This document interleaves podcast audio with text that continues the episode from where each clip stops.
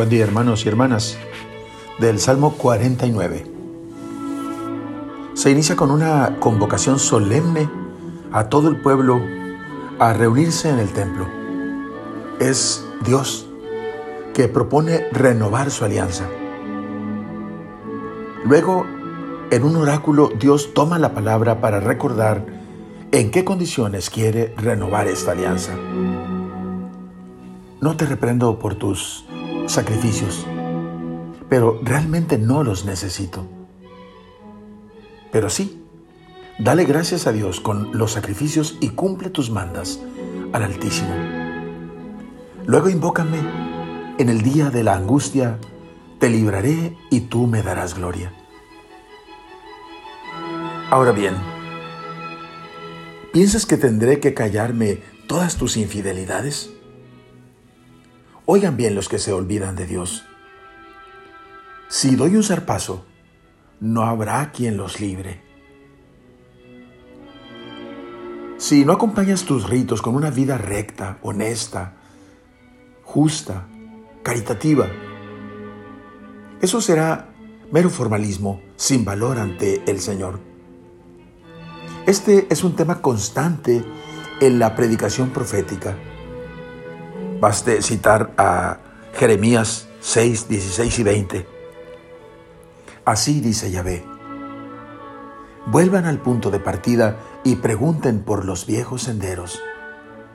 ¿Cuál es el camino del bien? Síganlo y encontrarán la tranquilidad. De lo contrario, ¿qué me importa a mí el incienso y la canela fina? Ya no me gustan los holocaustos que ustedes hacen y sus sacrificios me caen mal. Hermanos, el hombre de hoy, como los antiguos profetas y nuestro salmista, es sensible a la sinceridad y a la coherencia necesarias entre la vida y los actos de culto. Este salmo invita a hacer una revisión de vida. Dios personalmente hace la exhortación no para condenar, sino buscando la salvación. Jesús dijo, Dios no envió a su Hijo al mundo para condenar al mundo, sino para que el mundo se salve gracias a Él.